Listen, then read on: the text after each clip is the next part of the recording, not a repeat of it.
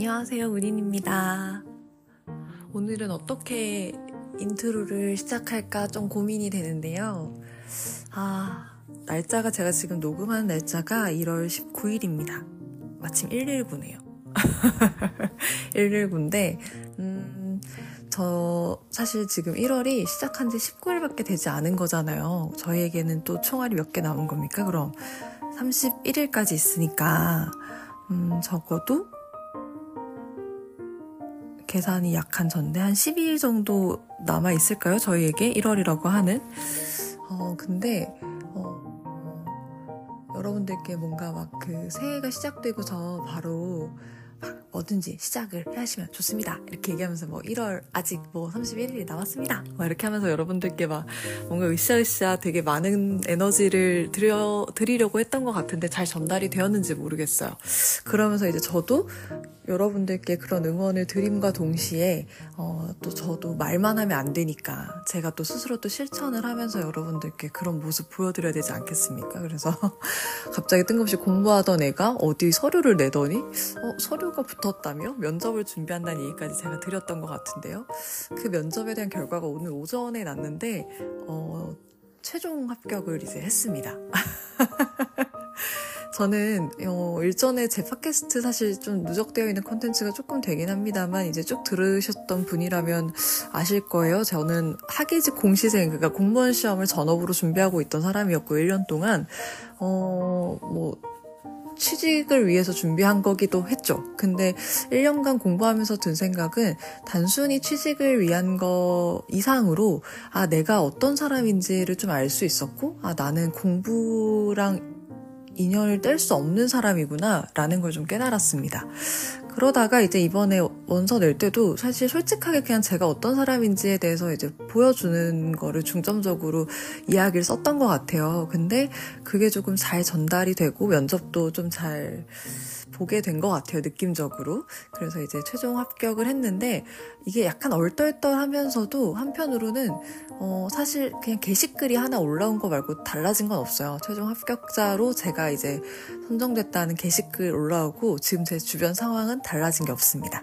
다만 이제 지금 본가에서 녹음을 하지 않고, 이제 당장 한 10일 뒤에 제가 출근을 해야 하는 상황이에요. 그래가지고, 그것 때문에 이제 제가 본가에 지금 짐이 이제 내려가 있는데, 어, 짐을 이제 올려야 되는 상황이 돼서, 어, 그거가 이제, 이제 일정을 좀 빠르게 잡고 빨리 출근 준비를 이제 해야 되는 그런 상황이긴 합니다.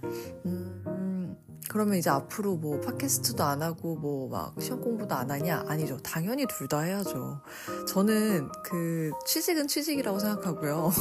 지금 팟캐스트도 그렇고 공부도 그렇고 그냥 제가 계속 해야겠다. 그러니까 이건 저에 대한 개발이었거든요. 그래서 이건 당연히 이제 앞으로 계속 할 예정입니다. 그래서 무엇보다 저의 개발이 곧 제가 직장에서 이제 보여질 저라는 사람의 비전이 될 테고 그게 또 음, 제가 일하고 있는 제 직업에 대한 이제 그쵸 비전이 되겠죠. 저의 비전이 곧 제 직업의 비전이라고 저는 생각을 하거든요. 그래서 계속해서 아마 어, 더 많은 소식 전해드리지 않을까 싶은데 어, 제가 지금 마침 몸을 담게 된 기관이 있다 보니까 어떤 면에서는 그 기관에 대한 어 그런 신문 기사를 조금 제가 소개하거나 저희 팀에서 이제 하게 될 일들을 조금 홍보하고 그런 얘기들을 좀 더 많이 나눠드릴 수도 있을 것 같아요. 그래서 원래는 제가 이제 그 현대미술 관심 많이 갖고 있다고 이야기 드리면서 약간 올라오는 컨텐츠들 잘 이제 들여다보시면 현대미술 하는 사람 같아. 막 이런 생각이 들 정도로 조선시대 회화 전공한다고는 하지만 막 거의 안 올라왔잖아요. 근데 아마 이제 제가 미술문화 유산을 이제 주로 연구하는 팀에 이제 들어가게 될 것 같아서 네, 물을 준비하고 있습니다. 그 팀에 들어갈 것 같아서 앞으로 미술문화유산을 제가 만날 일이 많을 것 같고요. 그리고 거기서 이제 책 발간 연구 뭐 학술 총서 발간 이런 일들도 좀 할 것 같아요. 그러면 이제 그런 총서 나오면 아마도 여러분들이 언론에서는 만나시지 못하겠지만 제 팟캐스트에서는 이제 유일무이하게 그 소식을 제일 먼저 접하실 수 있지 않을까 이제 그렇게 생각을 합니다. 뭐 이런저런 근황 얘기 어떻게 해드려야 될까 고민하다 보니까 어쨌든 5분간 어쩌고저쩌고 하면서 뭐라 뭐라 소개를 드렸어요. 그냥 결론은 그렇습니다. 뭐 취직을 하게 되었습니다. 그래서 어 1월 말부터 바로 출근인데요. 어 뭐 늘 아시겠지만 저는 녹음하고 이거 항상 언제 업로드 되게끔 이제 늘 저장해놓고 하니까 다행히 막 음, 국가기관이라서 막 9to6 일하고 잔업에 대해서는 늘 미리 안내해 주시고 굉장히 이제 좋은 것 같아요. 그래서 음, 어찌됐든 여러분들과의 소통은 걱정하시지 않게 계속 예, 할 수 있다는 거. 다만 이제 제가 진짜 진짜 더 부지런히 살 수 있게 됐습니다. 저는 정말 바쁘게 살고 열심히 사는 거 좋아하는데, 아, 이제 일도 하면서 제 공부도 하고, 여러분들과 또 팟캐스트로 만나려면 또 주말에 열심히 또 전시도 보러 다니고 해야 되기 때문에, 아, 어쩌면 저는 올해 너무너무 재밌는 한 해를 보낼 수 있을 것 같습니다. 어, 여러 가지로 다 팟캐스트 하면서, 어, 제가 생각하게 된 거, 그리고 뭐, 언변술도 많이 늘었습니다. 이거 하면서. 그러니까 여러분들께 제일 큰 감사를 드리고요. 어쨌든 제 취뽀에 대해서. 뭐 여러모로, 어, 하여튼 여러분들께도 제 지금 이 좋은 기운이 1월의 시작이 좋지 않습니까? 문인의 팟캐스트 함께하고 계신 분들은 지금 제 기운을 이렇게 고스란히 함께 지금 받고 계신 거예요. 그래서 저 이런 거 욕심내는 사람 아니니까 제가 기운 딱 만들어서 지금 온 세상 팔 사상 뭐 세상 팔방 뭐 무슨 말인지도 모르겠어요. 어쨌든 정말 다 잘 뿌리고 있을 테니까요, 여러분들. 어 여러분들께도 반드시 좋은 일이 있으실 겁니다. 저는 이번에도 깨달았는데요. 결국 하늘은 스스로 돕는 자를 돕는다라고 저는 하는 말을 또 한 번 깨달았습니다. 그래서 여러분들도 어, 여러분들이 혹시 어, 지어 나가고 계시는 행복 이런 것들이 있다면 과감하게 계속해서 잘 지어 가시면 좋고요. 혹시, 혹시 혹시라도 만약에 되게 말을 더듬네.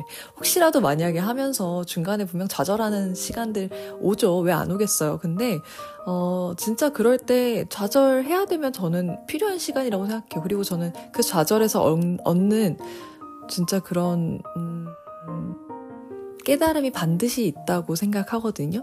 그래서, 어, 여러분들도 저의 서사를 잘 아시겠지만 이래저래 저도 참 막 말도 많고 탈도 많은 스타일이었지 않나, 않습니까? 그러니까 뭐 앞으로 또 일하면서 어떻게 될지 모르겠지만 여러모로 계속해서 저는 성장하면서 또 여러분들하고 또 팟캐스트라는 채널을 통해서 제가 생각하는 거 그리고 여러분들이 저를 통해 생각하게 될 것들 이런 거 뭐 늘 하던 거 계속 할 거다 약간 이런 이야기를 좀 길게 한번 늘어봤습니다.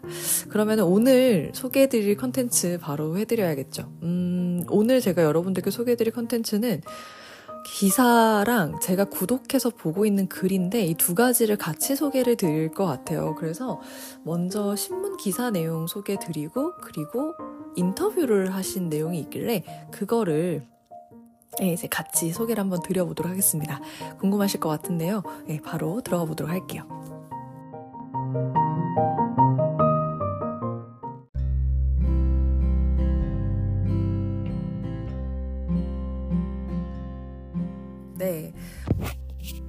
소개해드리려는 컨텐츠는 사실 딱 한 분입니다. 이번에 국립현대미술관에 새로운 이제 관장님이 오셨어요. 김성희 관장님이 오셨는데, 관장님께서 어, 굉장히 좋은 이야기들을 많이 해주고 계셔가지고, 그런 부분이 저한테 되게 많이 와닿아서, 아이러니하게도 저는 이제, 문화유산을 이제 주로 공부해야 되는 직업을 이제 갖게 되었지만, 여전히 현대미술에 대한 관심은 어, 뭐 이렇게 식지는 않습니다. 그래서 아마 이번에 이제 기사 요거 한번 소개드리면서 앞으로의 사실 국립현대미술관이 나아갈 방향, 이게 결국은 저는 우리 현대미술 작가님들, 활동하고 계신 작가님들, 그리고 미술계에 종사하고 있는 많은 사람들에게, 어, 지금 우리가 살고 있는 이 대한민국, 그리고 결국 K컬처라고 하는 것이 이제 우리만 주목하고 있지 않잖아요. 전 세계적으로 주목하고 있기 때문에 궁극적으로 저는 국립현대미술관 관장님이 갖고 계신 포부와 방향성이 꽤 많은 곳에 영향을 미치게 될 것 같다라고 생각을 하고 또 하나는 이제 제가 소개는 드리지는 않았지만 그 어, 문화재청의 이제 최영천 청장님께서 이제 50년이 안 된 현대문화유산도 보존할 방안을 마련하겠다라고 이야기하셨어요. 원래 그 동산문화재라고 이제 정기적으로 조사하는 게 있어요. 제가 면접 볼 때 준비를 아주 열심히 했거든요. 근데 동산문화재를 지정하는 조건이 있는데, 아, 여기서 동산이 뭔지 모르시는 모르, 제 친구 모르더라고요. 동산이 뭐, 뭐냐고. 그래서, 그럼 뭐 텔레토비 동산 이런 거 아니고, 부동산, 동산 이런 개념입니다. 그러니까 부동산은 움직이지 않는 재산. 그래서 이제 보통 땅, 건물 뭐 이런 거잖아요. 근 토지. 근데, 아, 토지, 땅 같은 말이죠. 동산은 이제 움직이는 재산 같은 거죠. 그러니까 동산 문화재가 이제 움직이는 문화재라는 뜻입니다. 그래서 이제 그걸 원래 그 지정할 때 기본 조건이 있어요. 그 중에 하나가 50년이 넘어야 돼요. 무조건 제작 연대가. 근데 이제 50년이 넘지 않은 것도 현대 문화유산, 근현대 문화유산으로서 이제 예비 문화유산 제도라는 걸 이제 운영하겠다라고 발표를 하셨거든요. 그 얘기는 사실 지금 국립현대미술관 그리고 지금의 오늘날 어 제가 미술관에 일하면서 처음 봤던 장르라고 하면 음 어, 처음 낯설었던 장르? 저한테는 이제 사진이란 장르도 조금 낯설었고, 그리고 사진, 그리고 그건 일단 에디션의 개념이 일단 들어갔고, 그리고 뉴미디어라 그래서 그 영상, 이제 그런 영상 매체를 활용한 이제 작품들이 많이 나오게 됐거든요. 이제 그런 것들도 이제 언젠가는 결국 문화재연구원에서 연구를 해야 되는 관리해야 될 결국 그런 대상이 될 텐데 이제 그게 되게 애매한 거예요. 작품은 무형인데 그걸 저장하는 거는 또 유형이거든요. 그 저장 매체는. 그러니까 이제 이런 것들에 대해서 이제 우리가 어떻게 접근할 것이냐. 과거에는 이제 뭐 이제 무형이라고 하는 그런 이제 구전되어 오는 그런 유산은 국립무형유산원이 또 따로 있잖아요. 근데 또 그 무형 유산에 대해서 기록한 것은 기록 문화 유산으로 또 따로 분류를 하고 이제 좀 복잡한데 이것도 아마 그렇게 되지 않을까. 영상이나 그렇게 보이지 않는 어떤 어, 무형의 예술품들 같은 경우에는 무형유산원에서 다루겠지만 결국 그거를 저장하는 매체 같은 것들에 대해서는 또 이제 문화재 연구원에서 다루지 않을까 뭐 이렇게 생각은 드는데 뭐 아직 굉장히 당장에 조급한 일은 아니라서 저는 아 차라리 이번 기회에 어 이렇게 한 번씩 다 이게 조금 뭐랄까 이렇게 잘 기준을 잡아야지 그 다음 번에 새로운 어떤 것이 등장해도 이제 잘 능동적으로 대처할 수 있다고 생각하거든요. 어쨌든 오늘 제가 이야기할 분은 그 문화재 얘기가 아니라 어쨌든 면접 본 게 막 생각이 나가지고 지금 이야기를 드렸는데 저는 어쨌든 국립현대미술관의 새로 오신 관장님에 대한 이야기를 드릴 겁니다. 그래서 한국경제 기사와 그 다음에 제가 구독해서 본다는 게 어떤 거냐면 동아일보에서 영감 한 스푼이라고 하는 글이 있어요. 그래서 여러분들께도 추천드려요. 이, 이 글이 이 글 쓰시는 선생님이 서울대학교 고고미술사학과 출신이시더라고요. 그래서 아, 역시 미술사 전공자가 써서 역시 글이 좀 남달랐나 봐라고 생각했는데 제가 오늘은 이분의 글과 그 다음에 이제 한국경제 근데 한국경제에서 이번에 자, 기사 기자님 두 분이 같이 쓰셨어요. 그래가지고 굉장히 글을 좀 엄청 이렇게 각 잡고 쓰셨어요. 그래서 내용이 굉장히 탄탄해서 저도 읽으면서 와 멋지다 약간 이런 생각했거든요. 그래서 제일 먼저 한국 경제의 그 기사 소개해드리고 이어서 영감 한 스푼 제가 구독하고 있는 어, 네 글도 함께 소개해드리도록 하겠습니다.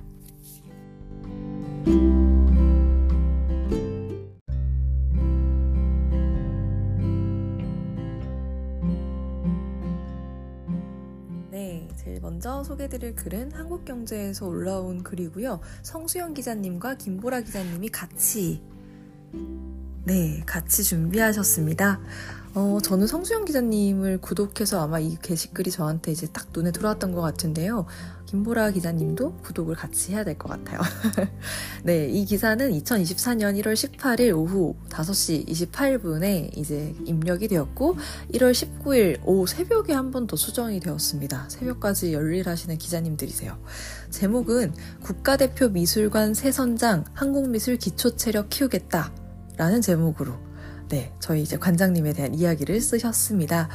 어, 좀 뭐랄까요? 그 얼핏얼핏 지금 새로 이제 오신 관장님, 이 김성희 관장님에 대해서 짧은 기사들을 몇 개 좀 보긴 봤어요. 근데 굉장히 그 조금씩 조금씩 뭔가 비전을 제시하시는데 어, 굉장히 조금 구체적으로 제시하셔서 조금 신기했어요. 뭐 근대 미술과 뭐 해외 작품에 대한 구입이라던가 뭐 이런 부분들을 그래서 어, 관장님들의 포부라면 뭐랄까 되게 크고 추상적인 이야기 이게 약간 어, 나무보다는 숲에 대한 이야기 이런 걸 하실 것 같았는데 오히려 그렇지 않고 굉장히 어, 구체적으로 어떻게 목표치를 가지고 있다라는 걸 제시해 주셔서 꽤 기대가 많이 됐었거든요, 저는. 그래서 어, 마침 이분에 대한 기, 그, 포부와 그 다음에 관장님에 대한 이야기를 한 방에 잘 정리한 기사가 지금 이 한국경제 성수영 기자님과 김보라 기자님이 써주신 글입니다. 그래서 우선 한번 제가 또 리딩을 하고 그리고 또 추가적으로 드는 아이디어가 있으면 한번 이야기 드려볼게요.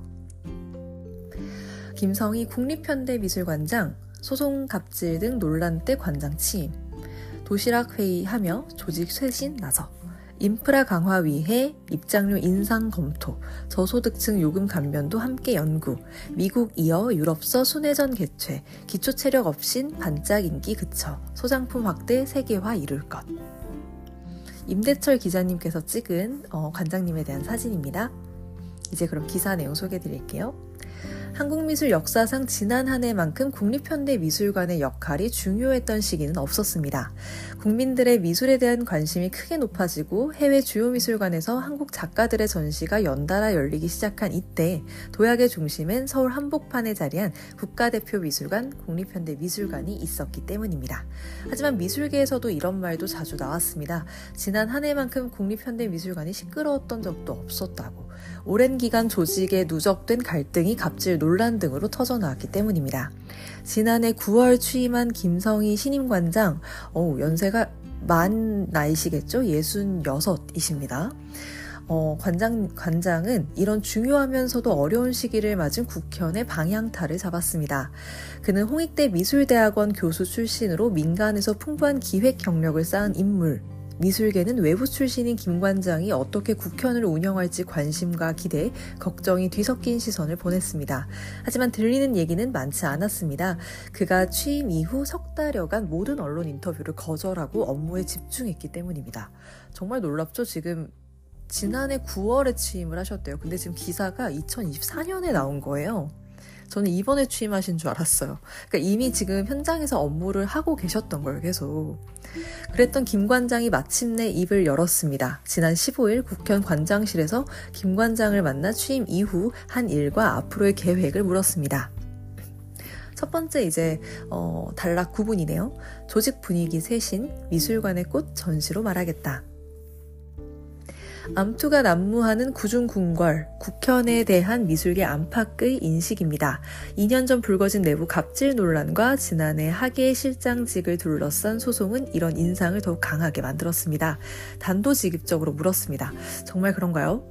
김 관장은 웃으며 답했습니다. 그 정도는 아닙니다. 다만 잡음이 많았던 건 사실이에요. 그의 설명을 요약하면 이렇습니다. 1965년 국현 개관 이후 수십 년간 정부의 문화 관련 지원은 미술관보다 박물관에 집중됐습니다. 국가의 정체성 확립을 위해 필요한 일이었기 때문입니다. 하지만 한국이 선진국 대열에 진입하고 최근 10년간 근현대 미술에 대한 국민적 관심이 폭발적으로 늘어나면서 상황이 바뀌었습니다.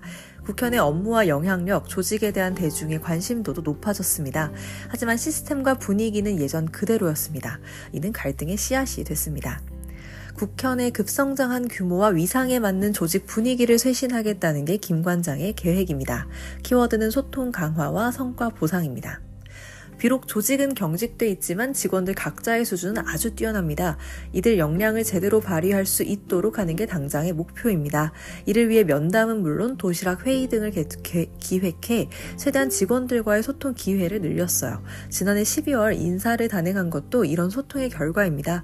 장기적으로 잘하는 직원에게 승진 기회를 줘서 성과에 대한 보상을 확실히 해주고 싶어요. 승진 정원을 늘리는 건 문화체육관광부와 상의해야 해서 쉽지는 않겠지만요. 좋은 전시를 통해 이런 결과를 이런 노력의 결과를 보이겠다는 김 관장은 말했습니다. 그는 국현의 가장 중요한 임무가 다녀간 사람들로부터 이 전시에 시간 내길 잘했네, 잠깐이나마 내 마음을 울렸네와 같은 이야기를 듣는 것이라고 했습니다. 이를 위해 어린아이부터 노인까지 경계 없이 모두 즐길 수 있는 전시를 마련하고 이에 맞는 교육 서비스를 운영하는 게 그의 목표입니다. 그 대표적인 전시가 올해 10월 이강소 회고전입니다. 그는 내년 이후 해외 거장들의 전시도 추진 중이라고 귀뜸했습니다. 아, 이거 되게 중요한 부분이라고 저 생각했는데 세상에 이미 준비하고 계셨군요. 네. 그 다음 이제 단락 두 번째인데요. 한국미술 도약, 지금이 골든타임. 잠깐 물만 한잔 하겠습니다.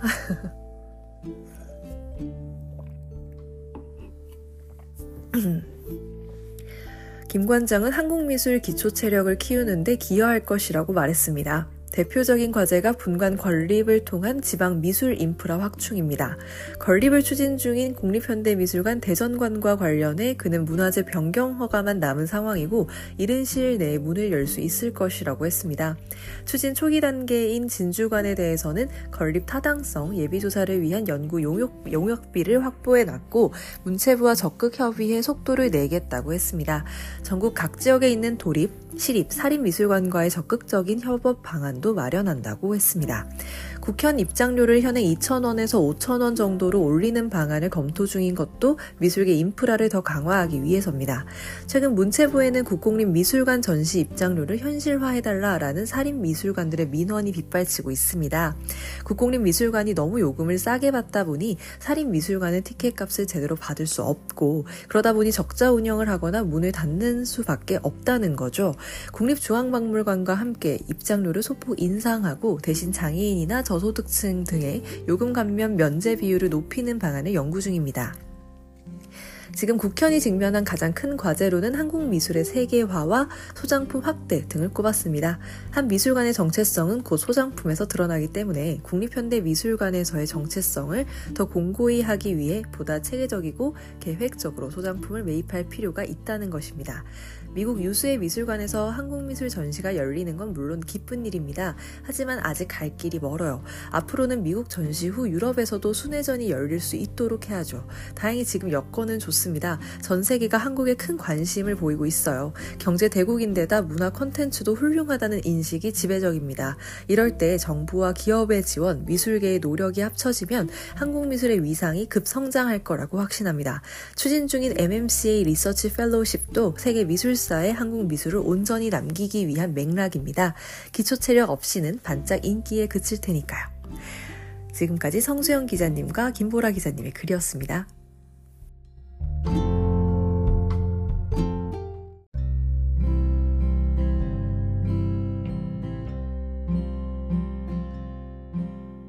네, 내용 어떠셨을까요? 여러분들 들으시면서 제가 중간중간 추임새를 좀 넣어가지고 아니 원고에 집중할 수가 없었어 막 이렇게 하실 수도 있어요. 네, 공감합니다. 근데 저도 이제 읽다 보니까 되게 아, 이거 엄청 좀 생각했던 건데, 저도 그냥 약간 막연하게, 저는 그냥 막연하게 생각했어요. 근데 관장님께서 굉장히 이렇게 딱 디테일하게 탁탁 짚어주셔서, 어, 너무 이렇게 좀 뭐랄까 늘 느끼는 건데 저는 어떤 생각을 되게 추상적으로 참 이렇게 많이 이렇게 몽글몽글하고 사는 사람인 것 같아요. 그런데 그걸 이렇게 누군가가 문장으로 아니면 작품으로 시각적으로 딱 정리해서 보여줄 때 그걸 제가 마주하면 그게 그렇게 쾌감이 그리고 약간 그렇게 그분 그분들이 존경스러울 수가 없어요. 그래서 김서희 관장님도 지금 이렇게 스타일 딱 이렇게 사진에서 제가 느껴지기론 진짜 그냥 나이스하고 엄청 멋있는 교수님인데 그 교수님 당신의 일에 있어서만큼은 굉장히 칼 같고 카리스마 있게 하시는 느낌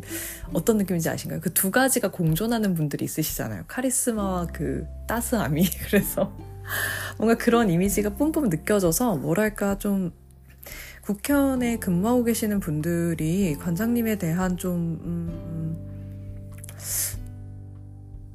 나름 그래도 저는 약간 약간 그런 게 생기거든요. 이렇게 항상 여, 여성 리더들을 만나게 될 때 이제 미술관 있으면서 대체로 이제 관장님이나 실장님이 여성 리더들이시긴 하, 셨어요 그래서 그분들 뵙고 그리고 제가 미술사 공부를 하면서도 교수님들 중에 이제 여, 여 교수님들 뵈면 그냥 뭐랄까 이게 그냥 그 자리에 계셔 주시는 것만으로도 이제 후배의 입장에서 여후배잖아요. 저도 그러니까 성별을 사실 이제 떠나서 이제 사실 그냥 얘기를 해야 되지만 여전히 이제 알 수 없게 자꾸 그런 동질감이 자꾸 생기는 것 같아요. 근데 아마도 그런 동질감을 갖는 세대가 제가 마지막 세대가 되지 않을까. 이렇게 성별에 대해서 뭐 여성이 뭐 이렇게 해서 뭐 리더로 나가서 뭐 하시고 이런 것들에 대해서 너무 고맙고 선생님들이 그렇게 앞에서 선구적으로 일을 개척해 주시고 이런 부분들에 대해서 그래서 항상 기본 존경 이게 이제 세팅으로 딱 깔려 있는데 특히 또 이런 분들은 이 자리에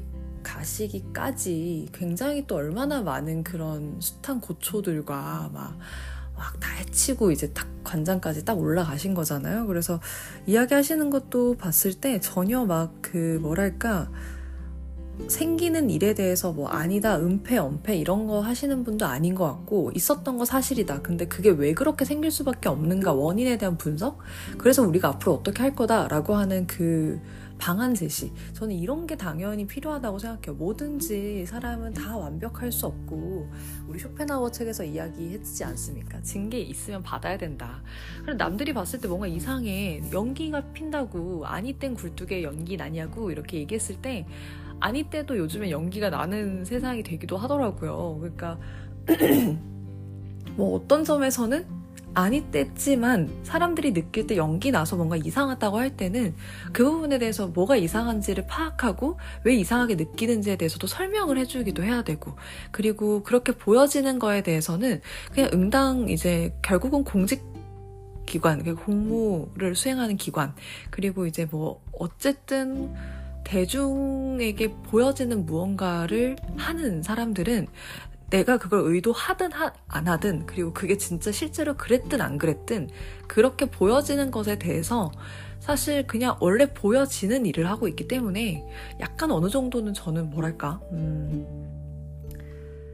그렇게 보여져서 오해를 사게 된 부분에 대해서도 저는 그건 오해인데 충분히 해명하면서도 그 오해로 인해서 만약 당연히 다들 신경 쓰고 당연히 그 부분에 대해서 스트레스 받는 사람들 누구나 생기거든요. 그러니까 그런 거에 대해서는 사과를 전 해야 된다라고 약간 생각하는 입장이에요. 당연히 내가 그렇게 한 건 아닌데 그럼에도 불구하고 누군가는 반드시 그런 일들 때문에 뭔가 고초를 겪는 사람들은 생기거든요. 이게 내가 생각할 수 없는 어떤 스타일의 고초라는 거요. 그래서 그런 부분들을 지금 어, 관장님께서 되게 쿨하게 딱 보여주신 것 같아요. 소리 많았는데 그거 진짜 사실이냐?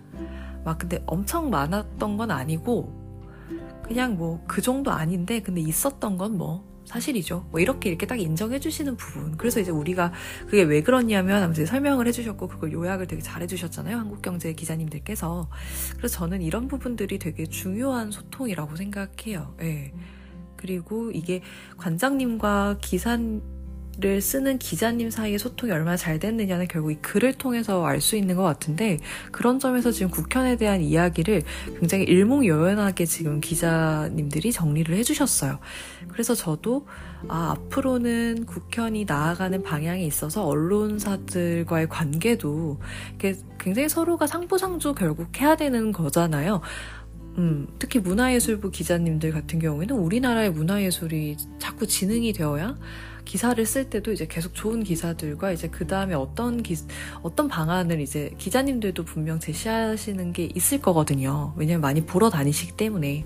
그래서 이런 식의 이제 소통과 이제 뭐, 어, 뭐, 담론에 대한 서로의 이야기 나눔 이런 것들은 저는 뭐, 뭐, 어, 그 사람이 어떤 일을 하고 있냐 이런 거를 떠나서 결국 공통적으로 문화예술에 대해서 이제 결국 우리가 좋은 한국 문화예술 뭐 기반을 만들자라고 하는 공동의 목표를 갖고 있다면 어떤 직위를 갖고 있든 그 사람의 경력이 얼마나 그 사람이 얼마나 좋은 학벌을 갖고 있고 이런 것보다 그냥 정말 오픈해서 정말 barrier free 그런 이런 점에서는 이 barrier가 진짜 낮아지고 누구나 다 참여해서 이야기할 수 있게 정말 브레인스토밍 하듯이 이제 그런 게 이제 좀 되면 좋지 않을까. 근데 너무 감사하고 좋은 부분은 어쨌든 헤드는 분명 필요해요. 누군가 이거를 딱 정리해주는 사람, 그리고 이 지금 막 산재돼 있는 정말 이게 알 수 없는 막 그런 이야기들을 누군가 정리를 쫙 할 수 있는 그런 큰 그릇의 사람이 필요한데 김성희 관장님이 지금 그런 면모를 보여주신 거 아닌가 지금 이 기사를 통해서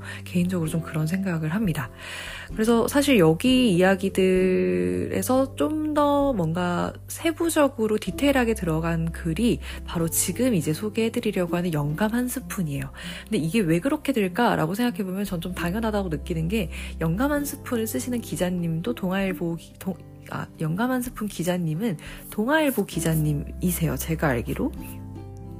네, 김민 기자님이신데 사실 이제 기자님인데 어, 그 뉴스 레터를 발송을 하세요. 그래서 여러분들 영감 한 스푼 이거 무료 구독 가능하거든요. 그래서 이거 조금 개인적으로 추천드려요. 제가 와이아트 추천하는 거 다음으로. 와이아트는 유료 컨텐츠인데, 어, 그 유료인 만큼 정말 꼼꼼하게 내용을 너무 잘 써주시고요. 영감 한 스푼은 와이아트보다 조금 발행이 많진 않아요. 근데 무료인데 이 선생님도 이제 고고밀사학과 전공하셔서 영국인가 해외에서 이제 뭐 박사까지 하신 것 같아요. 그래서 이제 문화 예술계에 대해서 이제 굉장히 이제 이 기자님 나름의 안목을 가지고 굉장히 딥하게 전달하시는 게 있거든요. 그래서 다음으로 소개해드릴 기사는 바로 영감 한 스푼의 기사가 되겠습니다.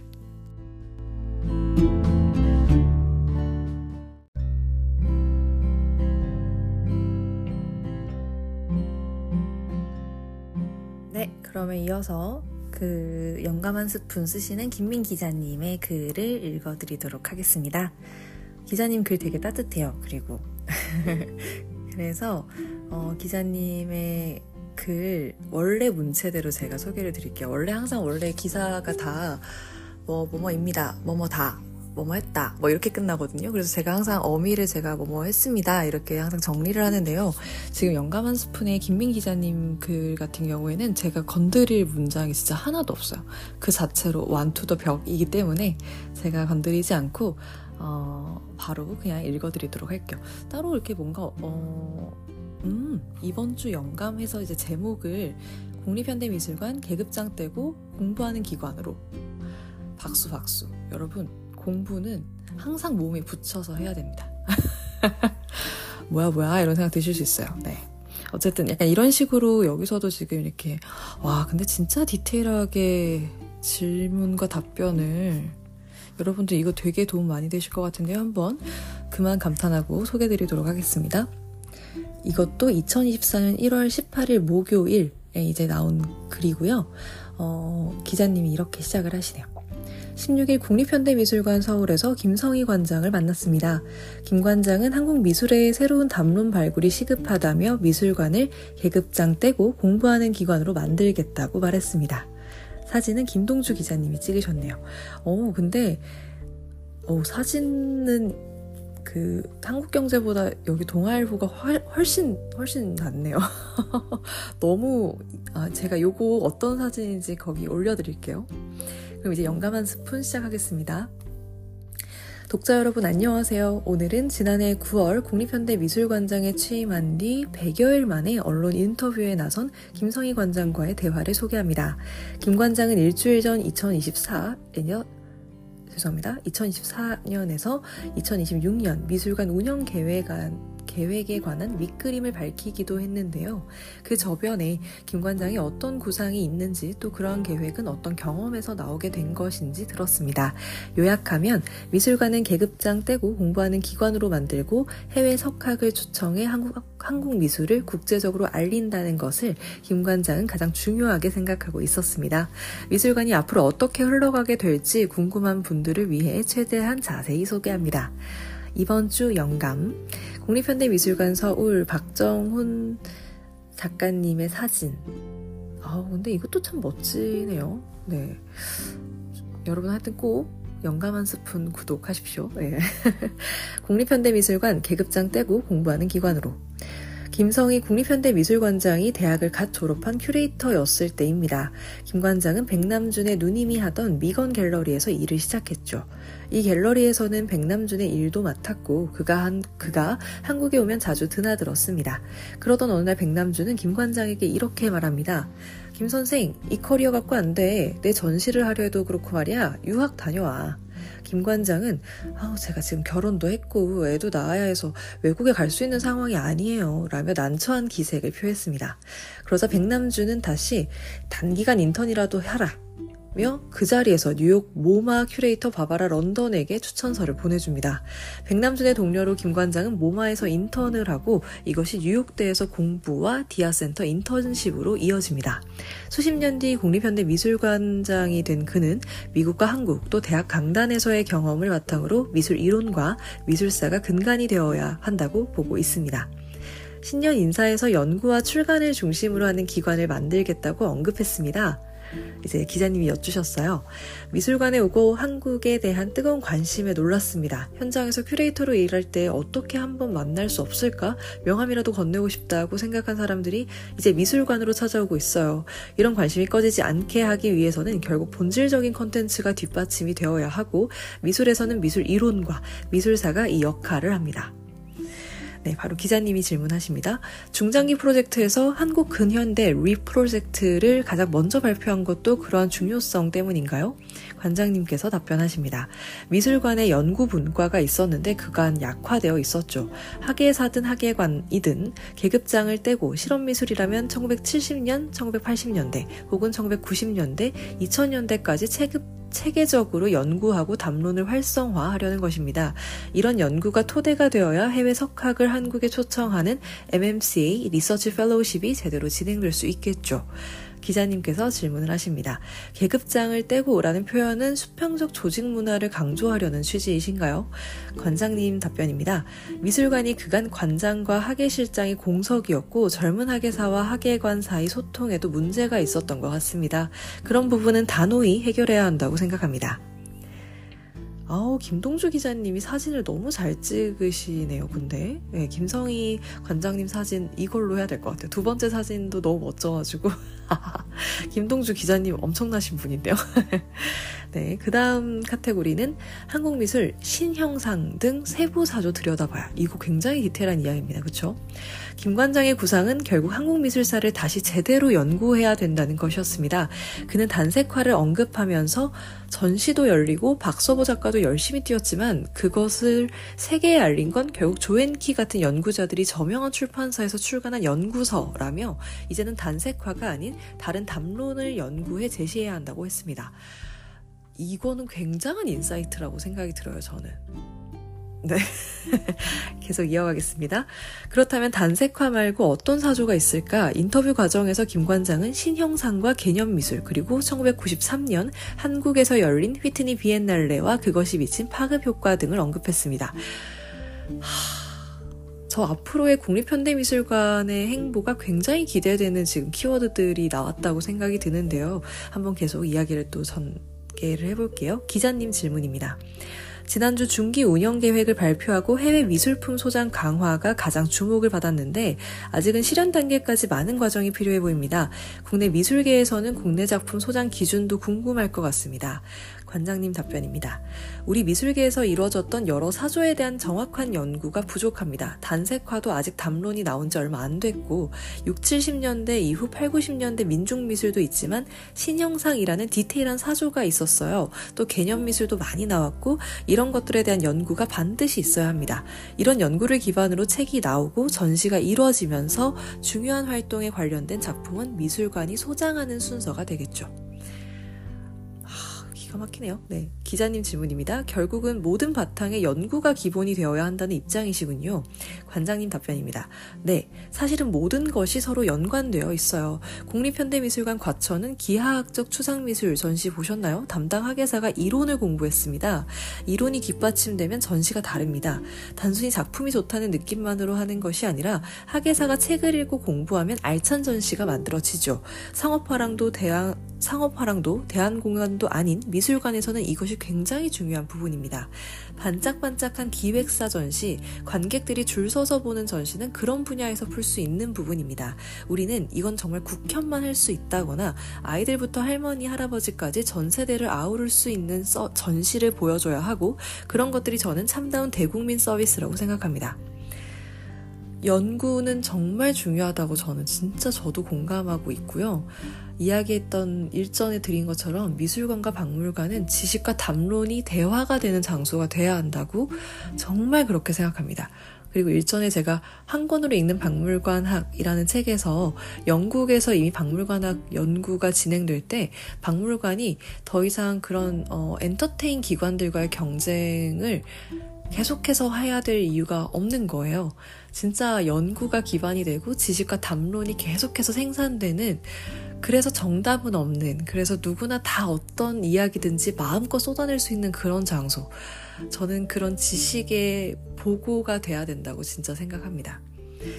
예, 관장님 이야기 진짜 너무 와닿네요.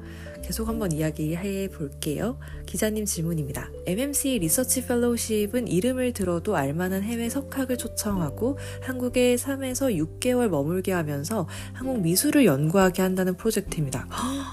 그렇군요. 여기서 염두에 두고 있는 해외 석학은 어떤 정도의 인물일까요?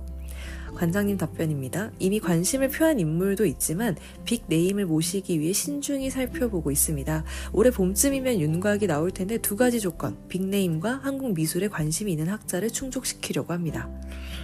굉장하시네요, 정말. 네, 그 다음 기자님 질문인데요. 빅네임이라는 것이 어느 정도의 급을 이야기하는 것인가요? 그래요. 사실 이런 부분들은 기자님들이 굉장히 정확하게 짚어야 되거든요. 왜냐면, 어, 이렇게 연구자들이 제시하는 이, 런 약간 개념이 조금 추상적일 때는 그게 구체적으로 어떤 조건으로 어떤 기준으로 나오는 용어인가 이런 거를 저희가 디테일하게 파고들 필요가 전 반드시 있다고 생각합니다. 그래서 이 기자님께서 기자님도 공부를 만만치 않게 하신 분이라는 게 이런 데서 전 나온다고 생각하거든요. 관장님 답변입니다. 해외 유력 대학의 미술사 교수들 혹은 유명한 출판사에서 미술사 관련 저서를 5에서 10권 네, 다섯 권에서 열권 출간해서 미술사에 언급이 된 분을 말합니다. 국제적으로 큰 전시의 기획을 맡았던 큐레이터 중에서도 가능하고요. 다시 말하면 책으로 영향력이 크거나 중요한 전시를 기획했던 인물이죠. 그쵸? 이렇게 그냥 빅네임 하면은 빅네임 이렇게 할 수밖에 없는데 이렇게 디테일하게 이제 어떤 기준이 딱 있으면 저희가 딱 바로 인식하기가 쉽죠.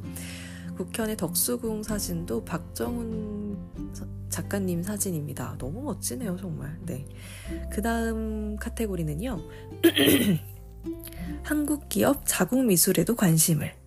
잠깐 또 물을 또 한잔 하겠습니다.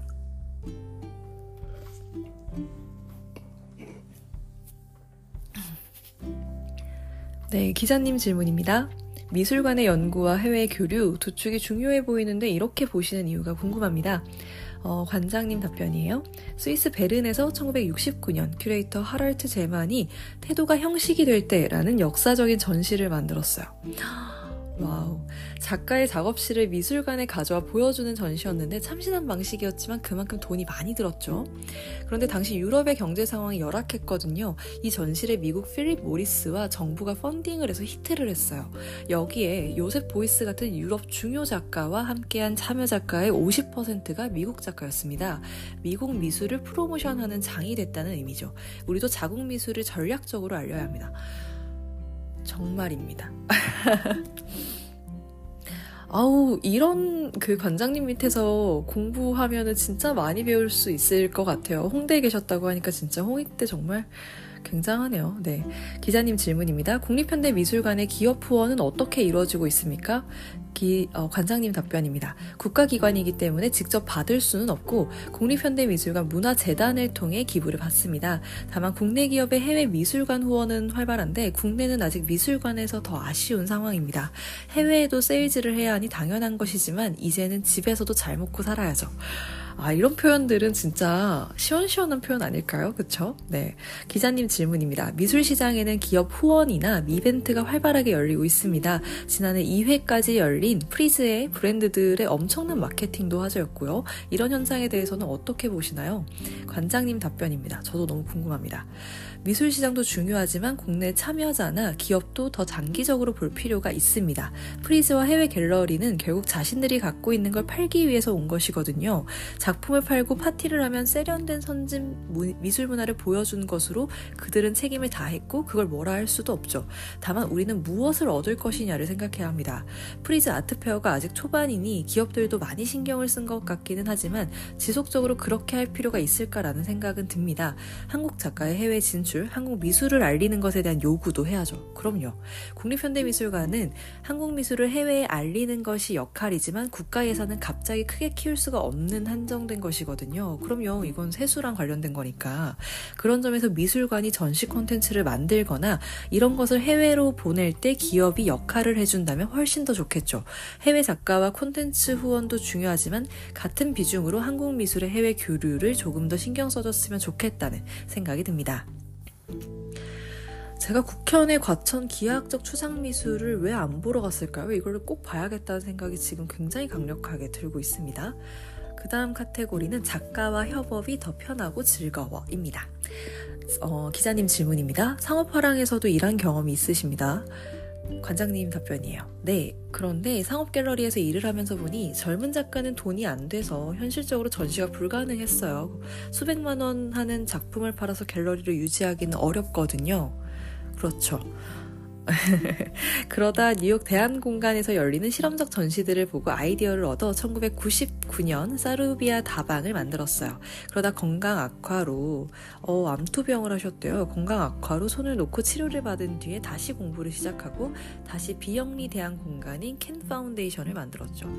아 이거 근데 네 제가 좀 이따 이야기하겠습니다. 네. 다시 기자님 질문입니다. 갤러리에서 비영리 기관을 택한 이유는 무엇인가요? 어, 관장님 답변입니다. 제 눈에는 갤러리 오너의 삶이 행복해 보이지 않았어요. 화려하지만 논란의 중심에 서기도 하고 작품을 사라고 설득하는 것보다 작가와 대화하고 일하는 게 더 재밌고 만족도도 커서 아 나는 이쪽이구나 했어요. 물론 저도 비싼 옷 입고 최신형 차 몰고 그렇게도 하면 좋겠지만 관심이 잘 안 가요. 지금 입고 있는 옷도 남성용 셔츠예요. 그냥 단정하게만 입고 홈쇼핑에서 3 플러스 3 주는 옷 사는 거 좋고요. 친구들이 갤러리를 열면 밀어주겠다 했지만 야, 아 저는 야, 백 하나 살 바에 작가도 와 라고 하는 게 더 좋아요. 그래서 제 선택에 후회는 없습니다. 물론 사르비아 다방을 할 하다가 몸이 아플 때 조금 후회했지만 아마 화랑했으면 더 아팠을 거예요. 라고 답변하셨네요. 기자님 질문입니다. 미술관이 낯선 일반 관객에게 국립현대미술관은 어떤 기관이 될까요?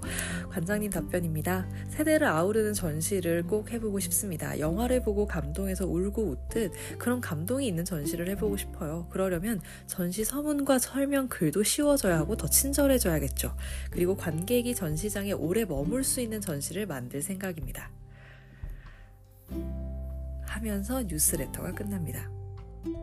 아, 저는 진짜 아까 방금 제가 이제 딱 아, 했던 게 뭐냐면 이제 암투병 하셨다고 했잖아요. 저 진짜 속상한 건 뭐냐면 제가 이렇게 좋아하는 그러니까 애증의 관계에 있는 제가 이제 어 애증의 관계? 사실 근데 지금은 더 좋아해요 교수님을. 그리고 지금 또 제가 이제 인사 한번 드리러 또 가야지. 왜냐면 이제 뭐 이렇게 좋은 소식도 하나 생겼고 하니까요. 그래서 인사 드리러 가야지 하고 생각하고 있는데 그 교수님도 어, 결혼은 안 하셨어요. 결혼 안 하시고 진짜 멋진 독신 여성으로 지금 미술사학과 교수로 계신데 제가 그때 정말 운이 좋게 교수님을 1년 동안 모실 수 있는 기회가 돼서 연구소 조교를 했, 었거든요 근데 교수님도 진짜 공예사에서는 한 획을 그은 교수님이시긴 하고 지금도 그 획 계속 이어가고 계시는데요. 어, 암투병 하셨어요. 저는 그러니까 너무 속상한 게 이게 뭐랄까 그냥 정말 개인의 투지로만 그 뭐죠? 그 지구를 떠받들고 있는 프로메테우스라고 할까요? 그러니까 여성 연구자 선생님들께서는 그런 책임감을 항상 갖고 계신 계셨던 것 같아요. 이 세대의 선생님들 지금 제가 김성희 관장님이 이야기 드리는 이 세대 연구하신 분들요. 어, 지금 이제 다 정년을 앞두신 예순을 넘기신 어, 정말 그냥 내가 이거 안 하면 아무도 할 수 없다라는 그 책임을 갖고 하시는 것 같아요. 근데 저도 그 마인드가 너무 중요하다고 생각하거든요.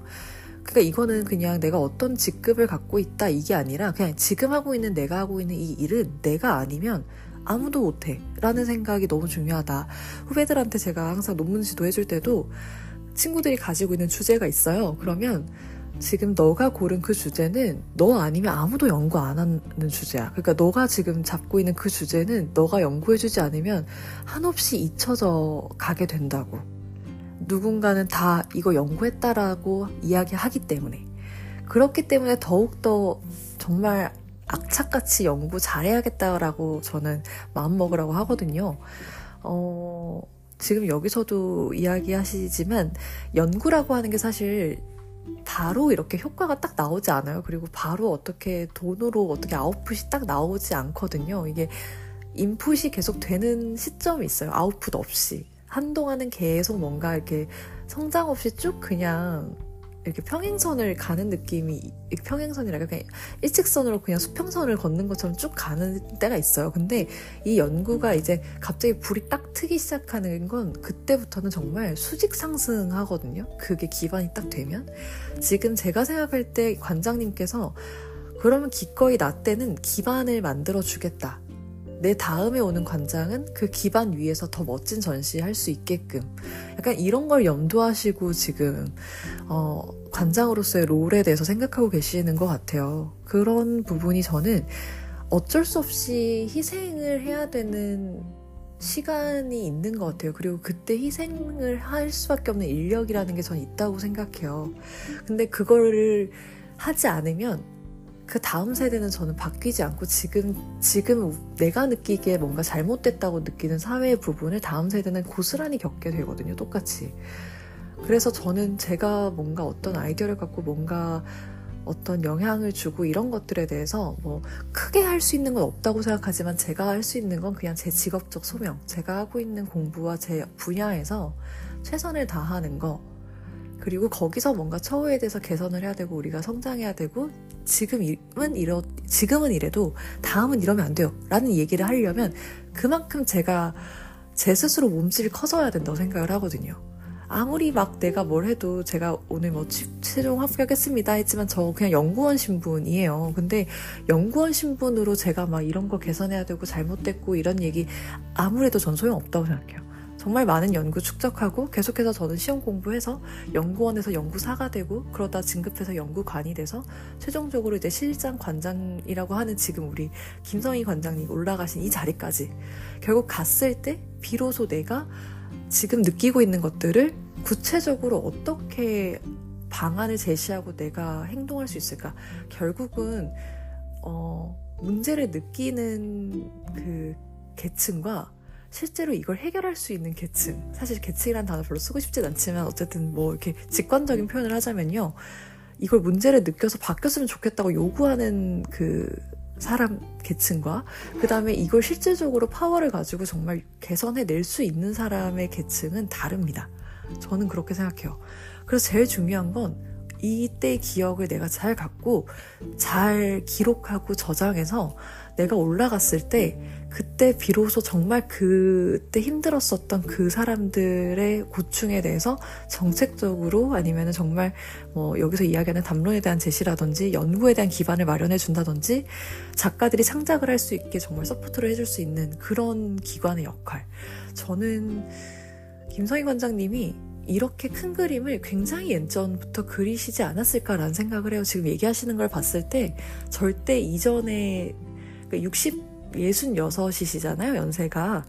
20대 때부터 적어도 40년 동안 지금, 지금 이 업계에 계셨다는 건데, 저는 제가 진짜 본격적으로 공부를 시작했다고 생각하는 나이대가 제가 대학원 입학했던 25살이에요.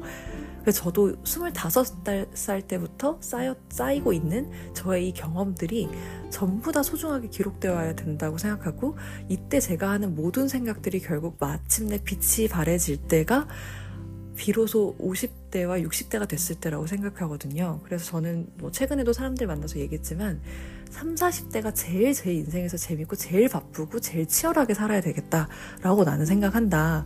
20대 때는 사실 뭔지 잘 몰라서 여러 가지 경험하고 그냥 그 젊음을 낭비를 좀 하는 시간. 근데 이제 젊음 잘 낭비했고 근데 제일 어린 제일 좋은 나이가 전 30대라고 생각하거든요. 그리고 제가 지금 그 시대를 보내고 있다고 생각해서 지금 이 시간이 저한테 너무 소중한 거예요. 그래서 이때의 경험, 그리고 40대 때 경험까지 정말 정말 압축 잘해서 진짜 잘 쌓아서 이거를 어떻게 해서든지 제 나름의 insight로 만들어서 무조건 50대가 돼서 60대가 돼서 내가 그 insight를 발휘해낼 수 있는 어떤 나에게 권한이 주어질 때 그때 비로소 내가 젊을 때 쌓았던 그 insight를 써먹는 시간이 되겠구나 라는 생각이 들더라고요. 인문학은 그런 매력이 있는 것 같아요. 쌓이는 거 젊을 때 쌓고 나이 들어서 쓰는데 근데 정말 신기한 건 그때 가서 또 비로소 보이는 게 또 새로 생겨요. 그러면 다시 또 새로운 insight를 저는 또 만들 수 있다고 생각하거든요. 그런 점에서 인문학을 공부하고 있는 여러분이 있으실 거예요. 우리 문사철. 저는 미술사기 때문에 이제 그 경계 어딘가에 위치해 있는 사람이지만 저도 사에 가까운 사람이죠. 근데 철도 있고 문도 다 있습니다. 미술사는.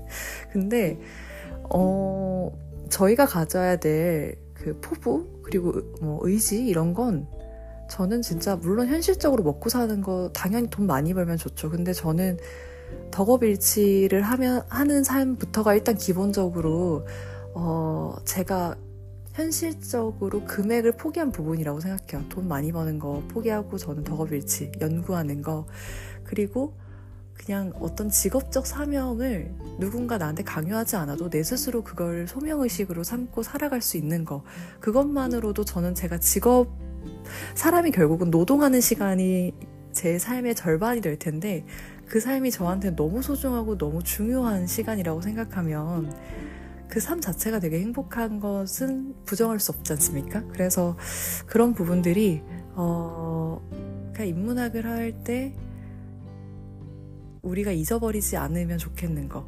근데 잊어버릴 때가 있죠. 너무 현실이 고달플 때가 있잖아요. 배고프면 잊어버려요. 그래서 그렇지 않을 때는 항상 이런 거를 늘 생각하면서 우리가 궁극적으로 이 학문을 해서 뭘 하려고 하느냐. 어, 다시 또 최열 선생님의 이야기를 제가 안 할 수가 없는데 타인의 생산과 노동을 바탕으로 생활할 수 있는 지식 학술인, 학술 지식인들은 응당 어, 지식의 글쓰기라는 것을 직업적 소명으로 삼아야 된다라고 이야기를 하셨거든요. 그러면서 이제 덧붙인 이야기가 특히나 또 덕업일치, 좋아하는 것을 일로 삼고 있는 미술사학자는 반드시 사회에 대한 책무를 가지고 있고 마음의 빚을 가지고 있어야 한다라는 이야기를 하십니다. 그런 점에서 저는 이제 선생님이 두 가지의 미술사학자가 있다라고 하면서 어, 열매를 따는 사람과 씨를 뿌리는 사람, 그리고 꽃을 보는 사람과 물을 뿌리는 사람, 그리고 실증하는, 아, 아니죠.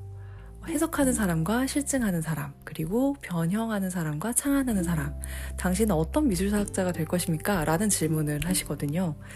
저는 지금 이야기하신 이채월 선생님의 이야 문장은 제가 미술사를 공부하면서 계속해서 갖고 가야 될 제, 어, 약간, 제 약간 인생에 대한 그런 문구랑 별개로 제가 미술사를 공부하면서 가지고 가야 될 저의 그냥 끊임없이 각인시켜야 될 저의 태도라고 생각을 해요. 그래서, 어, 혹시라도 이제 다른 곳에서 제 팟캐스트를 들으시면서 뭔가 인문학을 공부하고 계실 이제, 그리고 어딘가 모르게 마음이 조금 괴로우실 수도 있는 분들.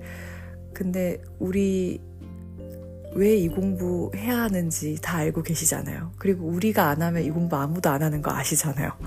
그렇기 때문에 저는 정말 어디든 계실 인문학 연구자분들 정말 응원하고 그리고 어 그리고 정말 선생님들 아니면 연구할 사람 없습니다, 선생님. 진짜로요. 선생님들 아니면 그 분야 잊혀져서 빛을 발하지 못할 거예요. 선생님 아니면 안 돼요, 진짜로. 그거를 저는 인문학 공부하시는 모든 분들께서 어, 항상 생각해 주셨으면 좋겠어요. 갖고 계시고 있는 연구, 하고 계시고 있는 연구, 아웃풋이 크든 작든 선생님이 아니면 절대 할 수 없다는 거, 아무도 할 수 없다라는 거. 인문학의 저는 큰 장점이 그거라고 생각합니다. 저희는 공동저자 개념 없어요. 오, 로지 단독 연구거든요. 그분 아니면 그 연구할 수 있는 분이 아무도 없다는 뜻이거든요. 그러니 선생님들 어디서 무엇을 하고 계시든 항상 응원하고 정말 네, 인문학 혹시 꿈꾸는 친구들이 있다면 사실 이런 부분들을 늘 생각하시면 좋아요. 네. 후배들 만나면 제가 또 참, 네, 이야기를 늘 이렇게 합니다. 네, 오늘 뭐 이런저런 이야기 좀 주절주절 길게 하게 된 것 같아요. 슬슬 한번 마무리 해볼까요?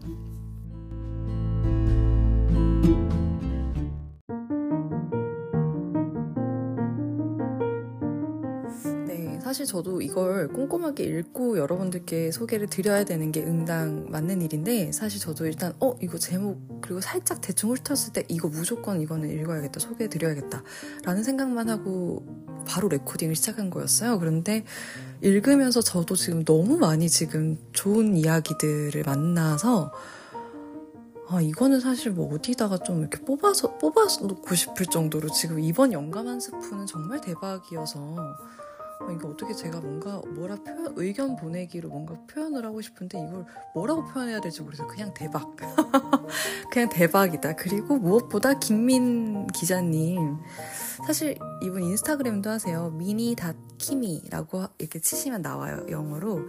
근데 정말 기자님들의 인사이트도 얼마나 중요한지, 이게 질문을 얼마나 잘해야 되는지가 너무 중요하다고 느끼셨죠. 그러니까 제가 이거 일부러 무슨 뭐 막, 그, 그 뭐야 음, 어디 제가 매번 잘 이용하는 한국경제 기자님들 뭐 그거 하겠다는 게 아니라 한국경제 기자님들은 정말 기자로서의 그 소임에 충실한 질문을 하신 거였고요. 단도직입적으로 딱 논란에 대해서 딱 짚으신 거고, 지금 김민 기자님은 이야기 드린 것처럼 미술사 전공하신 전문 기자님이세요. 그렇기 때문에 오히려 더 이 관장님의 그 운영에 대한 기조에 대해서 미술사적으로 훨씬 더 디테일하게 질문을 해주신 거기 때문에 엄연히 두 부, 두 지금 신문사 기자님들의 역할이 다른 겁니다.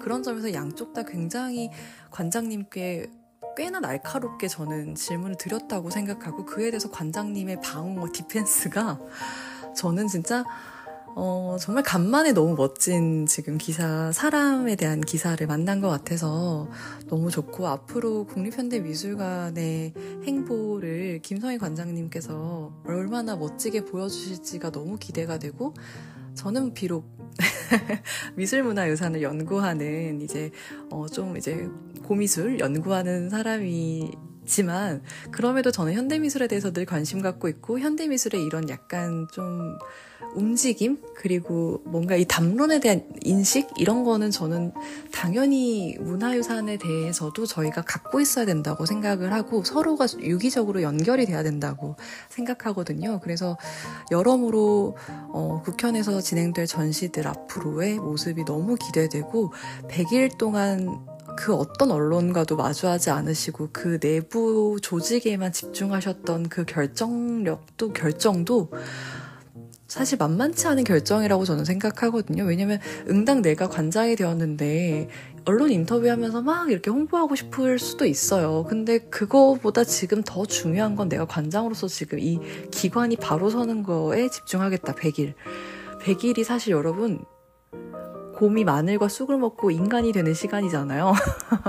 여러분 100일 동안 뭐 하는 꾸준히 하기 굉장히 쉽지 않거든요. 근데 그 시간 동안 이제 굉장히 집중해서 하셨다는 거 너무 멋지다고 생각하고 그냥 이거는 좀 제가 연구할 저도 후배 연구자 하고 그러니까 약간 저는 연구자라고 말해도 후배 연구 학생 학생으로서 정말 지금 관장님의 이런 모습은 정말 귀감이 많이 되는 인터뷰 내용도 그렇고요. 그래서 이 컨텐츠는 좀 많은 분들이 보셨으면 좋겠는데 제가 어떻게 그 타이틀을 잘 뽑아야 많은 분들이 보실까요?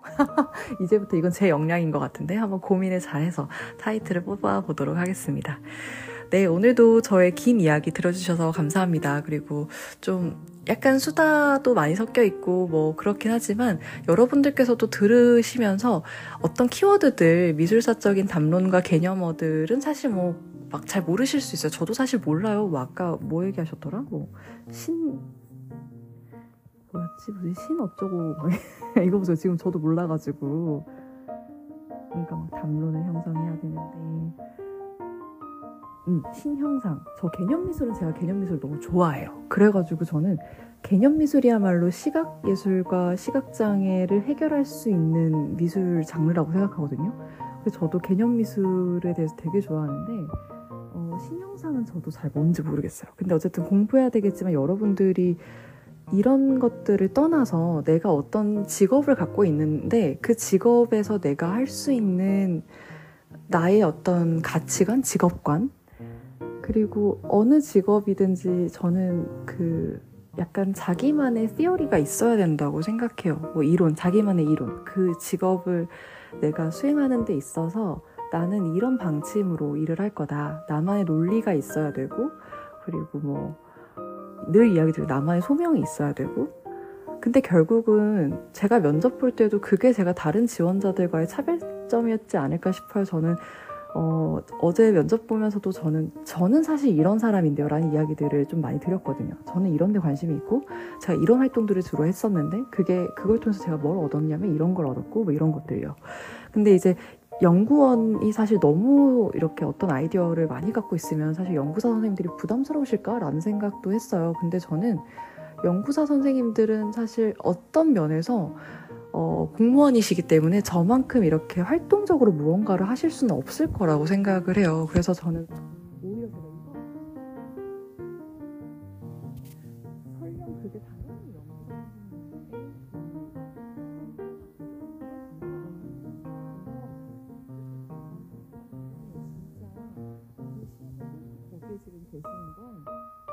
지금 시험이 그죠? 그 면접까지 지금 시작되는 거예요.